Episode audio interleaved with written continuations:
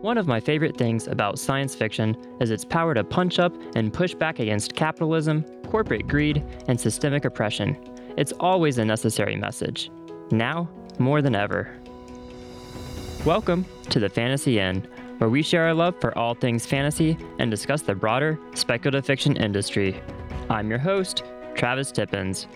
This week's interview is with podcaster Cole Burkhardt, creator and director of the Null and Void audio drama. They've also acted in and sound designed more shows than I can count. Cole and I discuss the power of audio fiction, practical advice for aspiring voice actors and sound designers, and the importance of representation in the media we consume. So, on that note, let's just jump right into the interview and hear what Cole had to say.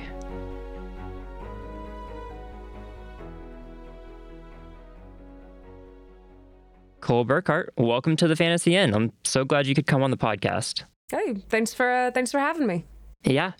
Well, to start things off, something I kind of like to ask everyone in some shape or form is what was your journey into discovering science fiction and fantasy? Oh, uh, I was a big reader as a kid. I loved fantasy. There was a running joke uh, among my friend group and the librarians who were also part of my friend group is that I had read the entirety of our fiction section while I was in uh, middle school, which is probably true. I started from A and made my way down to Z. And it wasn't until I would say I got a lot older and went into college that I ended up delving into sci fi. A lot of them were like movies and stuff, but I did end up reading like Ender's Game and a lot of those like big types of sci fi with like outer space and other worlds, and didn't really see a whole lot of like the smaller day to day sci fi. Honestly, I'm I'm not even sure what I would classify as the smaller day to day sci-fi. Um, but yeah, like uh so a lot about sci-fi is like uh, going to space and exploring and like developing the technology past that in order to give you like a, a look into how it's done. But it doesn't really take into consideration the smaller things of how those advanced technology would influence like society and how people would just have like even something as like having a bus that is just a little bit better or or having like voice or hologram calls or just the the I guess even just in Null and Void, where they have the, I guess some spoilers for Null and Void, but um, how Adelaide is able to like beam herself down isn't something that's able to be done, and a lot of the coding is like new code that's been developed as they've made room for the bigger things they're working on. Um, is what I mean when I say like small sci-fi.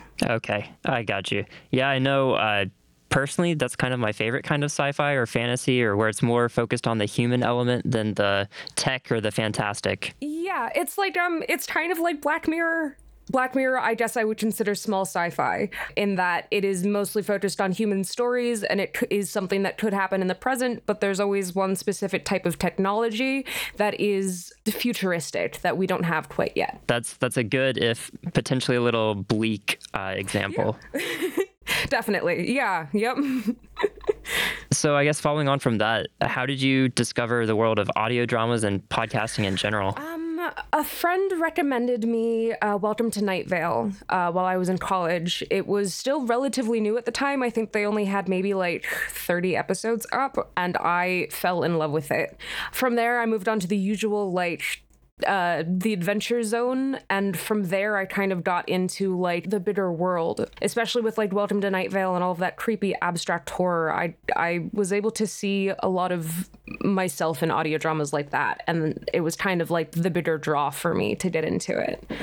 It also i guess I started getting more into it because of the fact that I wasn't able to read quite as much. Um, not just because college killed my love of reading, but because I had commutes and can't really read and drive at the same time. Or, like, if I'm to read, I'm to get so absorbed into it, I'll miss my metro stop. But having a podcast is just something I, I can turn on and listen to in the background while I'm going about my day or when I'm driving through traffic. And I, I normally listen to like Night Vale for when I'm trying to fall asleep because it's, it's very great soothing background noise for most episodes, but being able to experience things like Taz or Wolf 359 or or things like that, uh, it's more easily accessible, and I think that's what I, I really liked about the medium. I kind of had a similar transition where as soon as I started getting a regular commute, uh, all of my reading time mm-hmm. kind of disappeared. And so I, I actually made the switch into audiobooks mm-hmm. at the time and was continuing there. But then I discovered podcasts after that. And so now I kind of alternate 50 50 or so.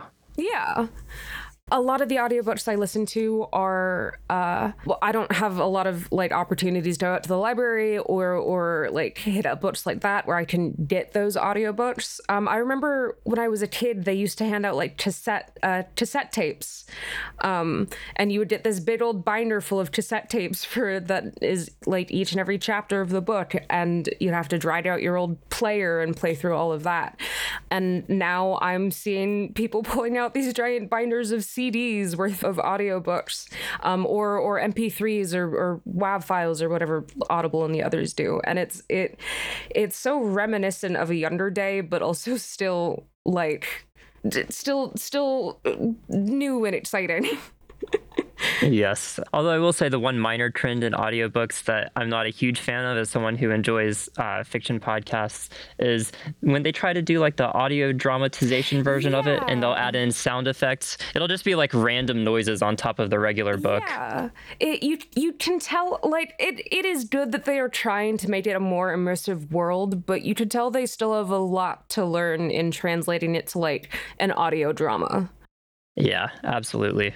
Well, uh, I kind of already touched on this sort of, but what intrigues you about the audio medium other than just ease of listening over, say, like a written one? Um, I I like the oh what's the what's the way to say this? Um i like the fact that there are are multiple characters. Because like an audiobook you normally just resign to the narrator and that narrator doing voices for all the characters. But having multiple cast and crew adds so much more to the story. I don't have to imagine what someone sounds like because they they do. And it also it also lends itself to like to a little bit more improv and sounds a little bit more natural than just someone reading off a page. It's very endearing as someone who enjoys telling stories as well yeah, the the natural sound I think is a big thing for me as mm-hmm. well. I know part of the reason why I'll switch over to podcast rather than an audiobook is I'll be falling asleep or something. They're just kind of yeah. reading out as if someone's yeah. reading a story to you, which can be great and soothing. But uh, the more natural element of just like regular spoken dialogue from an audio drama, that it's kind of oh, nice. Oh, yeah, I, I want to hear. I I can't go to I can't go to the theater not just because of the current hellscape that the world is, but because theater is expensive, and this is kind kind of the same thing as theater, except I can't always see what the actors look like, or like uh, it still allows me to imagine the world, but also lends itself to some creativity. Yeah, it's really kind of that classic radio drama movie in your mind kind of thing. Without like I think there's like an Audible competitor that does the same thing, but they charge like seventy oh, bucks for a book in audio drama form. no, it's free. Yeah, that's oh yeah, that's another thing. Podcasts are free, and I can choose if I want to support a creator or or go find more of their work. Free is also a very big draw for me. yeah, absolutely. Well, so I know you're kind of involved in quite a bit in the scene of podcasting, and one of those being, uh, as we're talking about, that stands out from audiobooks is the voice acting. So, how, how did you get involved in voice acting? So, originally, uh, I actually through Tumblr, um, which shows how old I am. Um, I had been on Tumblr for a minute. Um, I had gotten into the the Taz, the the Adventure Zone kind of scene area of that Tumblr, and someone had put out a call because they wanted to make an actual play kind of based off of Taz, and I did it it was called Blue Dawn. I learned a whole lot of stuff about it, but through Blue Dawn, I got more into like the actual podcasting world of it and found uh, a couple small bits to get myself into it. And then, really, I think I really got into voice acting when I landed the role for Unplaced, which is a fantastic podcast written by Michelle Nikolajewson, um, voiced by me. Um, and that was kind of like the, oh, I might actually have like a place here um, and really really enjoyed it I liked theater. I will admit I was a jock in high school, but I really enjoyed theater, except I have stage fright. and so, like, I couldn't get up in front of those large audiences and act in the way that I wanted to. But switching over to voice acting, it's a lot easier to act for people when you don't have anyone looking at you. I don't want to be perceived, and voice acting lets me do that. yeah, I, I can imagine that's a pretty big draw. So, what what are kind of like the most challenging or the most fun parts of voice acting? Oh, um, I guess definitely the most challenging is trying to work off someone who's not necessarily in the same room as you. You can do like remote recording and things like that. And during read throughs, there are people on like on the other side of that call, but a lot of at least um, for me, I'm I'm uh, I'm partially deaf, and so a lot of my conversation is based on how people act while they're talking, because it's it's also a little bit hard for me to pick up like tone and things like that, especially over text or like if someone is like messing with me or whatever. So trying to reply to someone who isn't necessarily there got to be a little bit challenging because like I can't see how they're reacting to me saying something so I have to kind of guess on this reaction. And even if I'm on a voice call with them, they may say something one way but have their attitude be a completely different way and trying to parse through that can be a bit difficult. But I'm blessed to have had so many fantastic co-stars and co-voice actors that um, while it is challenging it's also a lot of fun to do uh, to to meet all these cool people and to be able to like talk and learn their experiences as well and just being able to like riff off each other and, and improv some scenes and just the act of recording with someone even if they're not in the same room is still really satisfying to me. I love how uh, it seems like a good number of creative types are kind of somewhat introverted, but the whole podcasting together kind of thing, it gives like that sweet spot, it seems like, yeah. where, you know, you're kind of remote, but you're getting that active communication with people. 100%. Well, so if someone were to tell you they wanted to get into voice work, what would be your advice to them? Um, I would have two words of advice, or well, two two things of advice. First one, you don't need any fancy mics to get into voice work. I I know some people uh, who started voice acting using their iPhone as a microphone. I started off with a snowball mic. You don't need all those big fancy SM uh, 58s or 62s or whatever to become a good voice actor. That comes later once you have the money to purchase it, but you don't need anything super expensive to get into voice acting.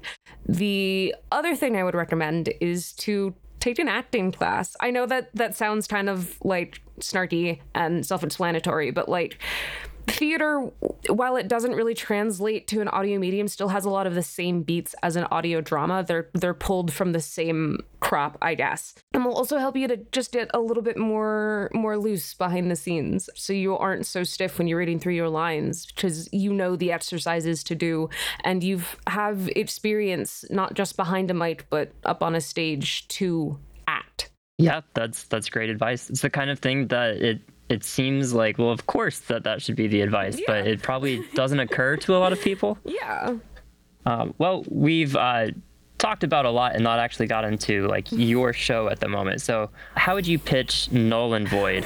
Uh, Null and Void is a modern sci-fi audio drama about a young woman named Piper whose voice who uh, whose life is saved by a mysterious voice named Adelaide. Um, sorry, I've had to do this elevator pitch a lot for people. um, uh, together, Adelaide and Piper and her friends have to save their town from a team of ruthless billionaires who stand to destroy it it is about not only finding your place in the world, but it struggles with it struggles a lot with um, depression and and finding friendships and figuring out the value of your worth, especially in terms of how other people and how other majorities will view you. It's about fighting for what is right and not letting people give you shit for it. Sorry, I didn't ask. Can we curse? Am I allowed to? Curse? Yes. Yeah. Okay. Cool. Yeah. Yeah. Yeah. All right. yeah. Probably should have led with that, but yeah, curse away. And yeah, I, I love that pitch, which sorry for making you give that, I'm sure, the no. thousandth time. uh, but it, it, just hits like so much of what I like in uh, fiction. Yeah. So again, like we were talking about, that personal story on everything with still some cool speculative technology elements in there. Um, this is, I guess, technically not a spoiler because that episode released uh, last week, but a lot of what Adelaide is, is kind of like the ideas I have for for science in general. Adelaide is an AI that was working for a billionaire company to do evil throughout the world and becoming self aware and seeing the stories of other people, how those big, big evil doings have affected them negatively, made her realize that she didn't have to be working as a tool for people to spread evil, that she can go out and do some actual change for the better. I think a lot of science is that way, that it is normally something that is created to to help, but in the end it's turned and used for well for bad, um, which is very reductive and a simplified version of everything. Unchecked science and unchecked like work in general always has the potential for someone to use it for evil. All it takes is a very small but vocal minority for folks to realize that hey, maybe we shouldn't be doing this in the first place or maybe hey we need to make a change and i wanted that to be reflected throughout null and void of we can't just let people get away with the evil shit that they're doing just because they're big and bad and intimidating we have to hold ourselves and also them responsible for the work that they are doing that's a concept that unfortunately always feels like it's getting more and more applicable to the world. Yeah, so. yeah, yep. um, when I wrote, when I sat down to write this uh, a year and a half ago, I was fully not expecting 2020 to go the way that it did, but here we are. I would hope you weren't. I, I can't expect what's happening with, like on a day to day basis. So. So, uh, frankly, I, I, feel like this is kind of a silly question, but I'm going to mm-hmm. ask it anyways. Uh, so, why choose billionaires as the big bads for Null and Void? So, uh, I used to work at an HOA and then moved on to a luxury apartment housing complex. I did some concierge and some leasing agent work for them. And every single step of the way, the one thing that would stop people from getting a house or not being fined ridiculous amounts of numbers were the leaders behind it. Um, and these were run by like big corporations of people who were, it seemed like the only reason they had those clauses and contracts or they had those rules in the first place was to not only be able to charge people way too much money, but to make themselves more money. Um, a lot of it was also like just straight up gentrification. Um, they can't come forward and say that because that's like housing to only white people is illegal. But also, there are steps they would take to make sure that people of color and other marginalized identities wouldn't be able to rent from them or would be less inclined to rent from them. And watching them sit there and be able to do it and being able to shoot down anyone who tried to tell them hey, what you're doing is bad was very frustrating to me. It seemed like they didn't care about the people they were trying to find houses for, or they didn't care about the people they were trying, they were supposed to be taking care of. And not being able to do anything about that was heartbreaking to me. I, I have I am no longer working for for either of those two companies, but like being put in a situation where you're directly contributing to someone's not getting a house or to uh, just being bullied out of their neighborhood wasn't a good feeling for me. And I wanted that to be reflected in the stories that I wrote. Yeah, when I when I first started listening to Null and Void, I was telling all of my co-bloggers that this is like the eat the rich show that I've been looking for for a while. Like this is the fuck yeah. capitalism story that I've been missing. I uh, I especially during college, I was uh, on food stamps and had to go on um, specific uh, uh, unemployment things, and uh, just the way that people treated me and also the others who needed help was kind of disgusting. It was like they hadn't thought about what it what it meant to literally to to either have to choose between paying rent or buying food for that month. Um, and just seeing that reflected in the actions of people were, were was I don't, I don't know. I, I couldn't stand it um, and needed to write down some cathartic uh, stories about finally winning against major corporations and, and big bad billionaires. Yeah, this is uh, the more relevant version of kind of like I don't know, escapism and processing current events uh, than like going off on an epic quest to throw a ring into a volcano or something. exactly. Well, kind of on a craft side of things, like on the meta level, I'm curious about your choice to make the teaser episode like the standalone piece of microfiction that complements the overall story. Because i know a lot of times you'll get just like sound clips taken from the first couple episodes right. but this is its own unique thing. Uh, so i actually didn't write the teaser. One of my script editors amber she's a goddamn delight. Um, she came to me apropos of nothing and was like, "Hey, I did a trailer for you. Me and my friend did this in like a half an hour in in our our front room. Um, what do you think about it? We could probably use it as like a script or a like a jumping off point for our like actual trailer." And I listened to it, and it was like it was fantastic. It was exactly what I wanted to be representative of null and void not just the story but how people are affected by these tragedies um, and how it, it, focuses on these individual stories um, in the same way that we see these individual lives within the story of null and void are affected. Wow, that was a very circular sentence. Um, I, I, wanted to keep that trailer as it was because it focuses on individual stories, and we get to see how people are affected by those tragedies in the same way that we see tragedy reflected in the actual story, is what I mean to say by all of that. Yeah, and I think that comes across very well in that trailer. Yeah. Uh, there's a second one that got written and partially recorded, but thanks to COVID and all of that, we didn't have a chance to finish it. Uh, that is another like standalone microfiction piece that kind of delves a little bit more into the background of Null and Void. Um, I will probably expand upon it and release it as like a mini episode at the end of the season, if and when we take our break. But it also delves more into like, oh, now you can actually see that this is Null and Void's fault or that this is Void Network's fault um, that these things are happening and not just like accidents. So, for people who maybe aren't quite as familiar with audio dramas or audio fiction, can you describe what your role as the creator and director of Null and Void entails? um, besides just writing it. Um, uh, so, I was in charge of basically everything across a podcast. Um, I wrote it, uh, I hired editors to look through, as well as did final edits for it. I wrote the press kit for it, designed our website, uh, all of our social social media. I did all of the crowdfunding.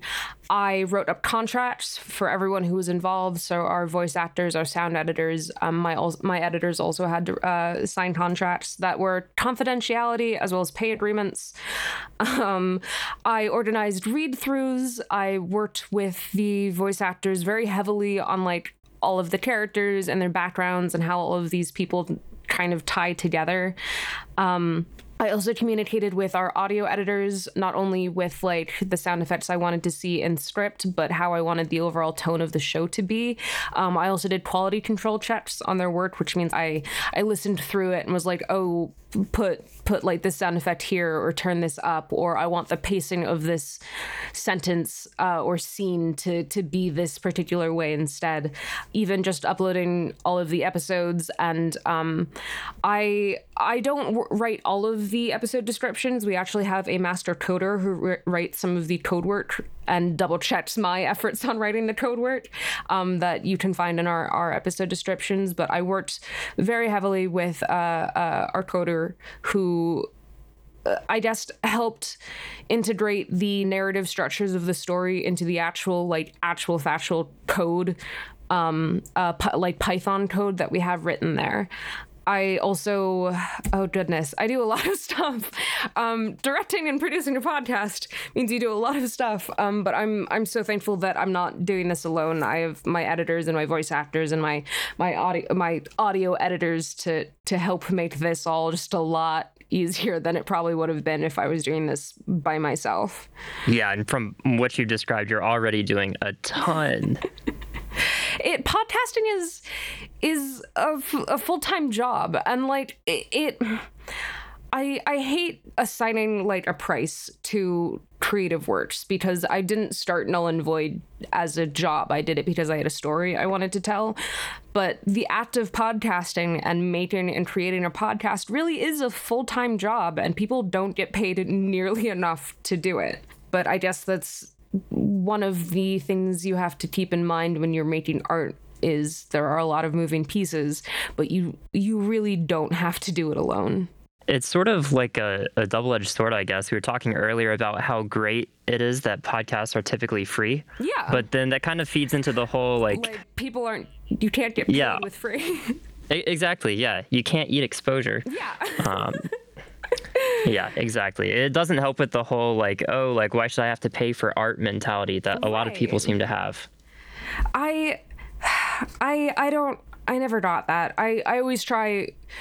I always try and live by the the mantra um, that it's uh, make art pay rent, help others do the same, because art is transformative and art can help influence and make the world a better place. But it also means that people need to be out there making it and doing the labor of making it. So they should be, I suppose, p- paid for the change they are trying to incite. Art, I think, sh- still should be free to some extent, but also I understand people wanting to get paid for their art. Yeah, it's it's an interesting balance between I guess accessibility of the art to people and then yeah. also like actually letting the artists live and eat food yeah. and have a roof over their heads. 100%. It's kind of like like the issue I have with um with Luminary. Um is they they put all of their podcasts behind a paywall. Um, and so people who can't afford a Luminary subscription aren't like aren't going to. They're not going to be able to hear the podcasts that are behind it. But it also means that those artists who have their podcast with Luminary are going to be paid.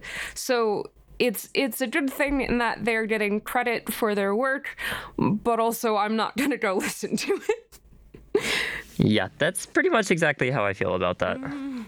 It's, it's an odd, I mean, I don't think bigger business, kind of like air quotes, capital big business, has really mm. figured out uh, art in general, but podcast specifically. I think they're still yeah. trying to figure out how the hell to handle that. Oh, there was an article released by, I think, oh, I think NPR a couple weeks ago about how podcasting is like this new like craze that's happening. I'm like, we've been here for 10 years. Like, catch up. Like 10, 15 years. Like, come on, guys. Do a little bit more research, please. That's the thing is as soon as you know like anything about podcasts, you realize how much like the big journalists and everyone don't know anything yeah. about them. Yeah. And it's it's such a small niche. Like normally when I'm talking, when someone asks me like, "Oh, what do you do?" I'm like, "Oh, well, I I make a podcast." Like 50% of the time, well, I'd say like 40% of the time, I hear people go, "Okay, well, what's a podcast?" And then I have to start with like okay well you know what a like a radio show is you know what like a radio drama and they're like oh yeah i'm like it's that but on the internet and then that kind of gets them open to like oh, that's what a podcast is. Even though we've we've been here for so long, it's very easy to forget that well the internet's only been here for so long and a lot of people don't have access to the things that would grant them access to a podcast. Yeah, that is true. Okay, another question I have is so you said that you have your sound engineers, you hire the audio editors uh, for Null and Void, but I understand you also have some experience with that side of things. I mean, yes. I guess obviously you'd have to if you're giving them feedback. so what what types of editing have you done before? Uh, so I mostly started off in the actual play uh, side of podcasts. Um, I had my own podcast, Blue Dawn, which ran for about three seasons. Uh, we had, I think, 70 to 80 episodes uh, when we were all done. Um, and I did all of the editing for that. Um, so I put together all of the voice tracks, I added sound effects and music. Thankfully, I didn't have to make music. We had a fantastic uh, musician, Corv Leary, uh, Piper Leary, if you're nasty, um, who uh, who um, who did all of our music and would provide me and we'd be able to to work together to shape the music around a particular scene instead of just having these pre-recorded tracks that I would have to find places to fit in. Um, you can't find the podcast anymore. It's been so long. We've had to take it down off Libsyn because no one wanted to pay for it. Um, but we had these very like audio fiction focused scenes sometimes where they were less about the gameplay of uh, Dungeon World and more about like how these characters interacted. And we were able to edit it down, or I was able to edit it down. So, sorry, I need to take responsibility for my accomplishments. I was able to edit it down into something that was really similar to an audio fiction, much in the same way that. Um, uh, Godsfall and the Rise of the Demigods are able to take gameplay and turn it into a fully immersive world. I tried to aim to do the same thing with Blue Dawn and would put in music or clashing of swords whenever I had the chance. Um, I got to experiment a lot with like magic and how magic sounds in the world, which was very fun. And then from Blue Dawn, I did a couple others and then moved on to uh, my first sci fi audio drama, which was Project Ozma, part of the Deuce Thunder podcasting network. Project Ozma was a uh, a fun struggle for me because it was like I had all of these like things for magic, but I didn't have any sound effects for like sci-fi, and had to go out and create some or or finding footsteps for the. Uh, it was an ensemble cast, so they had uh, like twenty characters needed individual footsteps for, and some of them were aliens, so those footsteps sounded different, and I had to figure out what their science sounded like because a lot of the like constructs they had within Project Ozma were the generic spaceships, but also like I remember one was like a clockwork bird, and I had to figure out what that sounded like, and a lot of like the different robot voices that we did. Um, and I, just because all of the other sound editors fell off or weren't able to have the time to edit, I ended up taking over the majority of um, the majority of the sound design for that all the way down from bleeps and bloops to what a robot stepping in liquid slime would do to its processing parts. Uh, it was it was a lot of fun, and I've stuck on with the Deuce Thunder Network. Um, specifically, that that one writer has brought me on to do the sound effect, sound effects, and uh, line uh, audio design for uh, Novi Tarot, which is a technically sequel to Project Ozma, and I've been able to carry all of what I've learned from that onto Novi Tarot. Um, I've done a couple small things. Oh, let me pull up and see what I've done because I I can't remember everything that I've done.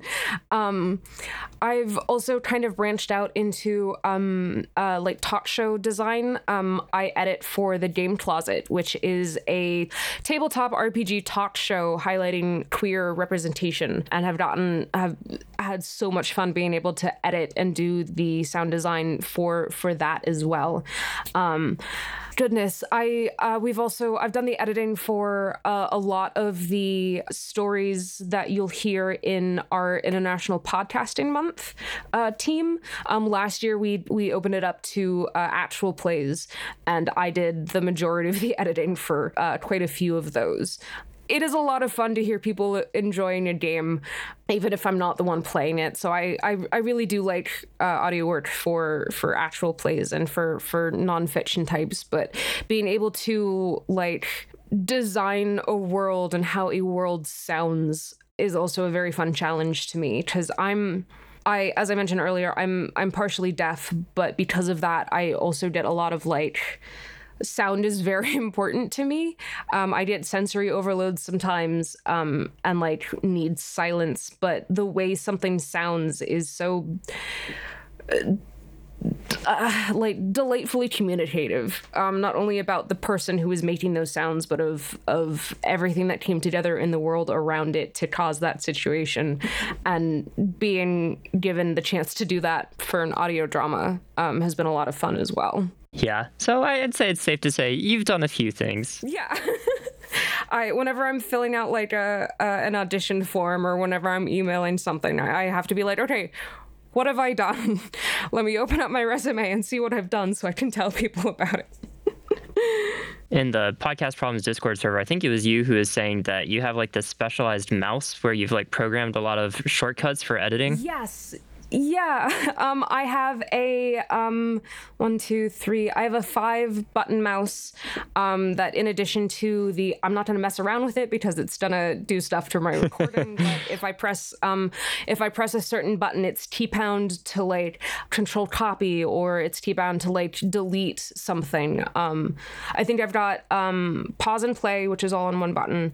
I've got copy and paste. Then I have delete, and then I have um, the like it starts up noise reduction, but it doesn't go through the, the entire process. But like, um, and that depends on also the type of program I'm using because I hop between Audacity and Adobe and will occasionally use Reaper for stuff. So I have different programs um, set within my mouse to work with different other programs. Wow. Um, and it just yeah it just it, it makes things so much easier and it's such I don't have to like touch my keyboard to do audio editing sometimes, which makes things just a lot easier and make things uh, like a very very streamlined. Um, I've also found um, shout out to uh, Jeffrey Stormer who runs Party of One podcast for creating this like how to do like audio uh, basic basic audio work on on all of your stuff that in um, includes programs like the Levelator, um, which will like automatically like level and do EQs and a little bit of noise reduction on your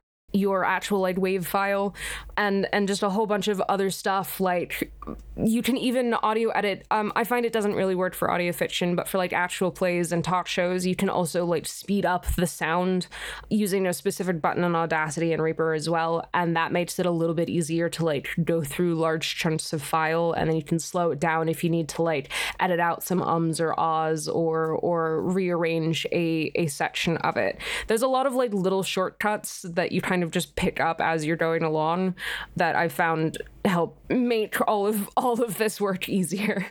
yeah, don't mind me. I'm just uh, taking some notes over here. um, I can send you. I can send you a link to uh, uh, Jeffrey Stormer's uh, sheet once we get done because it's so helpful, and I'm pretty sure he's got it pinned somewhere on his his Twitter, which is Party of One Pod, I think. Um, let me drop my phone and make sure that I'm shouting him out right, because um, uh, where's Twitter? Here we go. I feel bad because I should know this enough. I'm on his podcast enough. I mean, I, I, found no matter what the thing is and how knowledgeable I am about it, as soon as I have to like be live recording something, yep, Yep. I'm like, uh, no clue. Yeah. Um, you can find Jeff Stormer on Party of One Pod on Twitter. He's got a lot of good stuff linked there and on his website as well. But yeah, thank God for him. uh, so you've mentioned uh, the podcasting network that you were a part of, I guess potentially still a part of. So you're also a part of the Piece of Cake podcasting network, which uh, you're one of the producers for. So can you talk a little bit about what that is? Yeah, of course. Um, so the Piece of Cake Podcasting Network, or POCPN, is a podcasting network that was specifically created to help uplift Black voices and other marginalized identities within the podcasting community. Um, when I was first starting out as a voice actor, I got roped up in a script that was. Um, pretty racist and uh, none of the producers of the network that that show was a part of thought to to to say something about it or they either like didn't read the script or didn't have any like any way to to address the situation because they were all you know a bunch of white folk who didn't know any better. Um well they they I'm not giving them a pass for it, but eh, the things happened that they did. So, me and the other co star who was part of that decided that we wanted to set up a space within the voice acting community that was safe for people of color to be able to, A, speak up about that, but be free from all of the bullshit that we have to deal with, especially in a community that tends to be overwhelmingly white. We have a couple shows. Uh, mine included, null and void included. Uh, but we have a couple shows that are currently still in production that are being run under the POC flag. Uh, let's see. We have the Fury. Uh, hold on. Let me pull up proper credits for everything, um, which is something I should have done. But.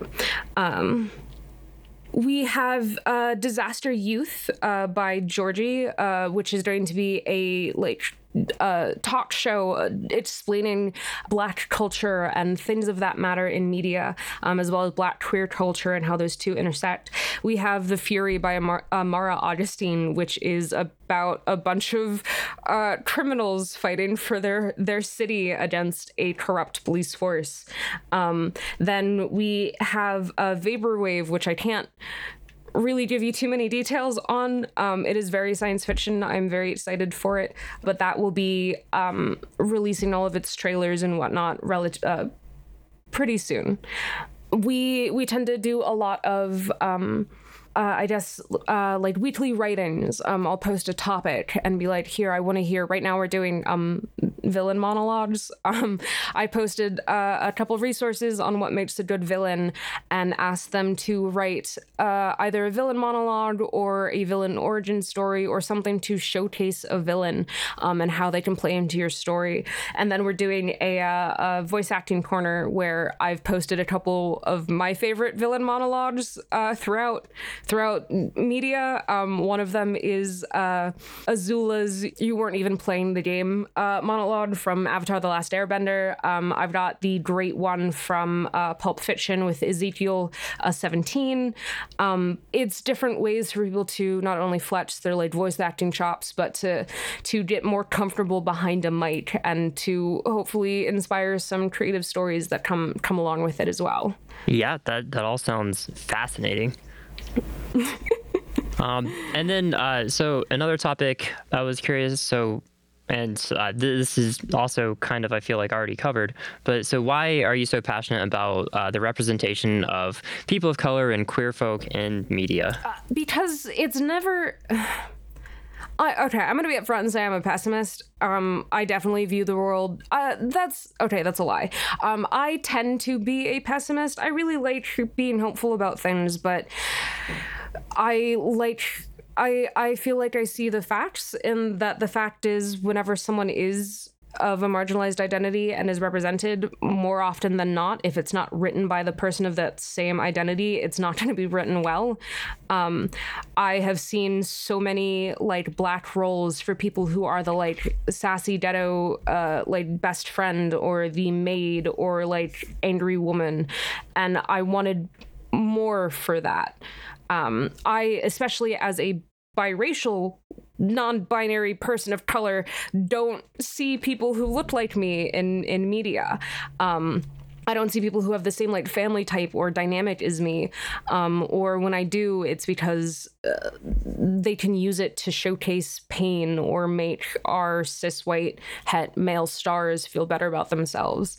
And it it was a a tough feeling. And I sat down one day and was like, why can't we see stuff like this? Why can't I I write a story about a young mixed woman who has to deal with greedy corporate uh, uh, capitalistic nightmare billionaire f- people? Um, I, it, it it's important to me because I want people to have good representations of of who people are, um, and in the same way that like queer folks are always seen as like perverted or like the funny like uh, like made for a goof kind of kind of character.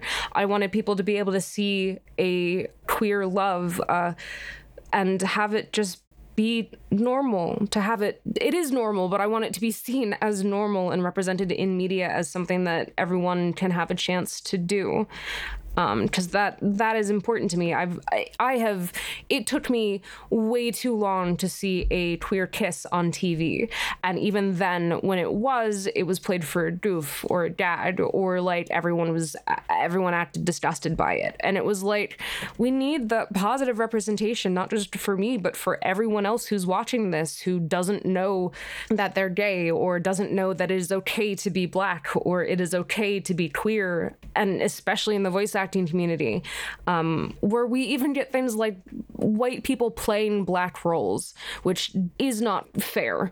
Um, especially when the person who is able to bring the most experience into a role is the person who has experienced those roles before. And there's a lot that is missing out when you ignore these struggles that these actors have had to overcome and using that to bring that to a character. Um, sorry, I got off on a little bit of an angry rant there, but um, no, no, uh, don't be sorry at all. Um, but yeah, I I am passionate about queer and and black representation because we need better representation.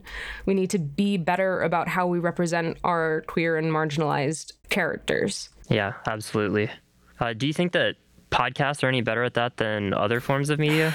Um, we are getting better, is what I will say. We are definitely getting better. I know I have met so many queer folk through podcasting and had the opportunity to like actually sit down d- sit down and talk with them about it. Um, and it's been it's so refreshing, especially when we get to see stuff like like in Hollywood where they just have the same five white actors every single time or the same two black actors any other time they need to to fill a, a quote unquote diverse role. And like I, I, I do find that a representation within podcasts is getting better only because there are so many there are so many podcasts. And because it is it is I suppose easier for underrepresented folks to get into podcasting, which is why you see it more compared to other media. Um, you don't need a big fancy camera or a big fancy microphone to do or make a podcast, and in terms of like movies or TV shows, you need, you know, an actual budget for that kind of stuff. And I know, I think my view on like diversity in podcasts is kind of skewed because I listen to so much in like the indie podcasting groups rather than like like the big name ones or like God yes. forbid like Joe Rogan or something. Oh, fuck off. Not not you. Um, like there's there's so much more to podcasting than just talk shows and serials um, and like the indie fiction, indie audio drama community is just it's so so gay, and I I, I love it. Um, I love how we've come together as a community to be like maybe we don't need to write the same five stories and cast the same two people over and over again. Maybe we can diversify a little bit and give voice to people who don't normally have it. Yeah, and uh, just waiting for someone else to come along and invent podcasting for the first time, I'm sure. have you heard of have you heard of Alice Isn't Dead? The very first podcast, even though it's hosted by a network that has a million other podcasts underneath it. Like, come on. Do just yep. a monitor of research, please. well, are there? Uh, we've kind of talked a lot about them, but are there any other projects uh, that you're either working on or in the works that you'd like to talk about? Yes. Um, yes, I do. Um, I have two uh i have i have three. I have okay so i have a lot. I'm doing a lot. I need to stop doing so much. Um at the moment um i really want to talk about um what will be here. Um it is a it is written by uh tal minear who does side questing. Um uh it is a very positive outlook on a sort of capitalistic apocalypse world of all right we've been taken over by all of these corporations and everyone is is a slave to capitalism but let's look at the good that we can do for this world and how communities come together under stress to preserve the this sense of being inside of these worlds that don't allow for for any sort of of anyone going against the grain. It's a beautiful story um, that I've had the the the pleasure to to help write and edit, um, and I'm very excited for people to hear that. The other one is currently one that is unnamed at this moment um, that I am working on.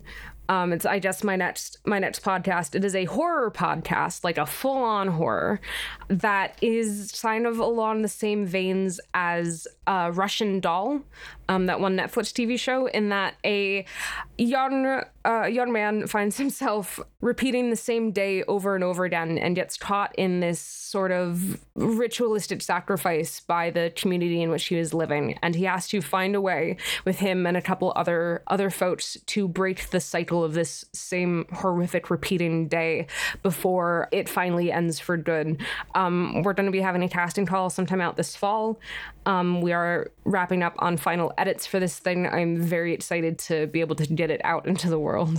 So you've hit on like my favorite trope of all time, which is time loops, and I cannot get enough of them. Yeah. Uh, so I will be eagerly waiting for that one. I it I was finally able to rate the cult horror that I wanted to, and also have some fun with time time time looping. Um, it'll it's it's going to be good. I I I hope it's going to be good. I think it's going to be good, but also I hope it's going to be good. Yeah, I, I have no doubt. Well, so speaking of good podcasts, uh, are there any good podcasts that you've been enjoying lately? Uh, yes. Um, I want to shout out Vega. Vega is, it's very short. It took me a weekend to marathon. Vega is a sci-fi adventure podcast. It it is uh, told through a single narrator, um, but it is it is extremely good. It's so well done. Um, not only is the narration engaging, but the the world uh, that is created through the use of sound effects and just just lore dropping is is so fantastic. Um, I, I highly recommend it. it. It's about a um, an assassin who uh, is forced to work for the government and their struggle to not only be free from the binds of this government, but to make their mark as the world's best assassin. And it is extremely good. It's a uh, Vega. Um, let me see. Do they have a? They don't have a Twitch link to their Twitter. Um, oh, come on. Do you have one? Cool. Well, uh, you can find their podcast at vegapodcast.libsyn.com, um, and they have a whole bunch of other links there as well as a place to listen to the episodes. Apparently, a season two is going to be coming soon. Um, I cannot wait, but uh, for now, go, go listen to the first season. It's very good. Yes, and if you're lazy, I'll uh, stick links to these podcasts in the show notes, so you can just find them that way. Thank you. Um, Dreambound is another one that I want to shout out. Uh, Dreambound only has one episode right now. They just launched their crowdfunding campaign. Um, Dreambound is written by a good friend of mine, um, Sina Breyer. Uh, it is about a. Um, it is. Oh God, um, what's that one anime? Um, shoot, I don't remember. Um, it is. I only know like two animes, I so I can't help you. I know. Same here. I'm so behind. Um, it is it is a podcast that translates into anime extremely well. It's about this guy who buys a video game and gets stuck in this video game world, uh, but his avatar is this cutesy little girl. It is a very very good look at anime and that trope through a queer trans uh, lens, and pokes fun at a lot of the like n- like kind of terrible things we see about trans people in anime. Um, and is actually actually written by a trans woman, so you know it's going to be in good hands. Um, it is delightful. It is hilarious, and it it really feels like you're listening to an anime, um, which is the best way I can describe it. It just captures that tone and feel extremely well for an audio medium. That sounds uh, much better than Sword Art Online, which yes, is the only was, anime I know. Yeah, that was it. That was what I was thinking of. It, it okay, is, well, it is the best parts of Sword Art Online, but also really gay that's that's a very strong pitch. Yeah. so I like to close out the podcast with this question, and uh, for consistency, I'm still asking it, but it seemed like increasingly poor timing. Uh, so, just what what's one thing that you happen to be excited about right now? Oh, let's see. Um, I uh, my sourdough starter, which feels like I've hit that point in my uh, COVID quarantine that I'm making sourdough, but like it. How very yeah. 2020. Um, I am. Um, I got some uh, some really good ingredients. I'm gonna make a pizza tonight.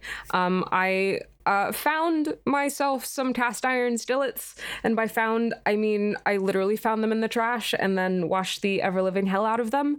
Um, and I'm going to make skillet pizza by hand, which is a very fun thought for me. um, using a sourdough that I've been working on for like months at a time. Um, that's finally gotten to like the right consistency and right rise uh, to actually work for pizza. I guess another not so sad thing that I'm excited for is uh, oh, I actually hold on, I can't talk about that. Um, Shoot, that's an NDA. Um, the problem of being involved in so much. I, I know. um, oh goodness. Um, I guess also Animal Crossing. I'm always excited to play Animal Crossing. But besides that, just bread, bread and video games. Um, the new Last of Us 2 just came out, um, and I am saving up to to buy the game um, because even though I've heard some terrible things about it, I've been watching some people play through it and it looks gorgeous. And I want to help the creators who were forced to work overtime and backbreaking situations. I want to be able to help pay them for their game and show my appreciation for it as well. Yeah, well, Cole Burkhardt, thank you so much for taking the time to do this interview. It's been a pleasure. Yeah, thanks so much for having me. You can find Cole Burkhardt on Twitter as at King Cole Miner or at his website coleburkhardt.carrd.co. If your stomach's been grumbling and you're starting to feel hunger pains, Null and Void is the perfect eat the rich sci fi story you've been waiting for. As always, you can find us over at thefantasyinn.com or click the invite in the show notes to join our Discord server, where you can hang out with us in real time and find more books than you'll ever be able to read. If you enjoyed this interview, consider supporting us on Patreon. We're just a few dollars away from finally getting our last microphone. And of course, don't forget to subscribe to the show so you can catch all of our future episodes. That's it for this week. Until next time.